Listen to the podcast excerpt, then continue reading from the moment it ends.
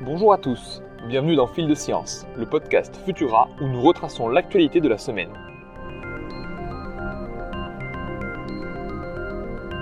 En Inde, de terribles inondations ont touché la région d'Uttarakhand le 7 février dernier. Le débordement soudain des rivières Rishiganga et Doliganga a emporté avec lui un barrage, un pont, des habitations, deux centrales hydroélectriques et les employés qui y travaillaient. Plus de 200 personnes sont mortes ou portées disparues.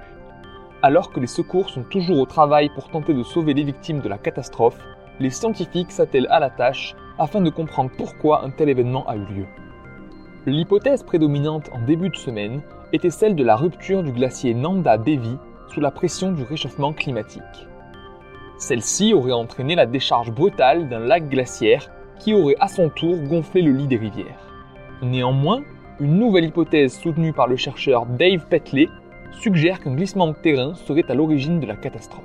En effet, depuis plusieurs mois déjà, une immense fissure se développait sur le flanc de la montagne, ainsi que l'ont révélé a posteriori les données du satellite Sentinel-2. Une fracture qui aura sans nul doute été aggravée par les conditions climatiques toujours plus extrêmes dont notre planète est victime.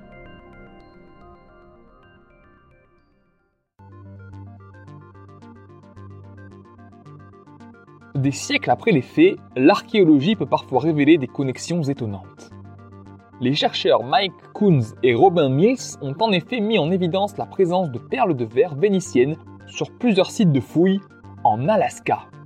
Mieux encore, les analyses au carbone 14 ont permis de déterminer que ces artefacts dateraient du 15e siècle, soit possiblement quelques années avant l'arrivée de Christophe Colomb sur le territoire américain. Plutôt que de voyager par les océans, ces perles produites à Murano auraient cheminé vers la Chine via les routes de la soie avant de poursuivre leur route à travers la Russie. Arrivées au détroit de Bering, elles auraient eu moins d'une centaine de kilomètres à parcourir sur les eaux avant de rejoindre l'Alaska. Une histoire fascinante contenue dans quelques gouttes de verre. En France, les mutations du coronavirus continuent de gagner du terrain. Alors que l'Afrique du Sud a suspendu les injections du vaccin AstraZeneca, dont l'efficacité est remise en cause par les évolutions du variant sud-africain, les autorités sanitaires françaises s'inquiètent quant à elles de la progression rapide du variant anglais sur le territoire. Entre 50 et 70% plus transmissible, celui-ci prendrait rapidement le pas sur le variant prédominant en Europe pour atteindre 14% des cas d'infection si l'on en croit une enquête flash menée par Santé publique France. Bien que le nombre de nouveaux cas hebdomadaires se soit stabilisé dans l'Hexagone, il demeure très élevé, avec plus de 140 000 nouvelles infections déclarées par semaine. Les chercheurs en appellent donc à une action rapide afin d'endiguer la progression du variant anglais, sans quoi 25 000 hospitalisations hebdomadaires seraient à redouter entre fin février et mi-avril.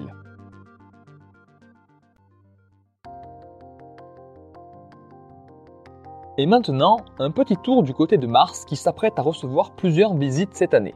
Après l'arrivée autour de la planète rouge de la sonde Emirati C'était au tour de Tianwen-1 de s'insérer en orbite, faisant de la Chine le sixième pays à rejoindre Mars. L'appareil ne se contentera d'ailleurs pas d'en survoler la surface, puisqu'un atterrisseur et un rover devront entamer leur descente entre fin avril et début mai. Dans l'intervalle, la sonde se chargera de cartographier la région afin d'identifier le meilleur point d'impact.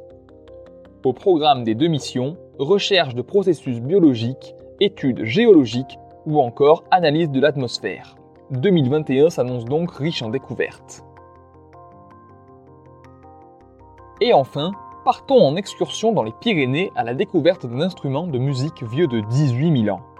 Collecté en 1931 dans la grotte de Marsoulas, un coquillage de l'espèce Charonia yampas a récemment fait l'objet d'un regain d'intérêt lors d'un inventaire mené par les chercheurs du CNRS. Après une analyse poussée, ceux-ci ont révélé que la coquille aurait été délibérément modifiée et décorée avec un objectif artistique en tête.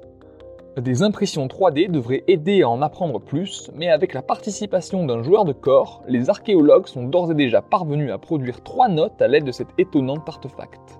La musique du coquillage de Marsoulas et nos autres actualités sont à découvrir sur Futura, bien entendu. Pour ne rien manquer de l'actualité scientifique, rendez-vous sur les plateformes de diffusion pour vous abonner à Fil de Science. Si cet épisode vous a plu, n'hésitez pas à nous laisser un commentaire et 5 étoiles sur vos applications audio préférées. On se retrouve vendredi prochain à 18h30 avec toujours plus de nouveautés scientifiques. Bon week-end à tous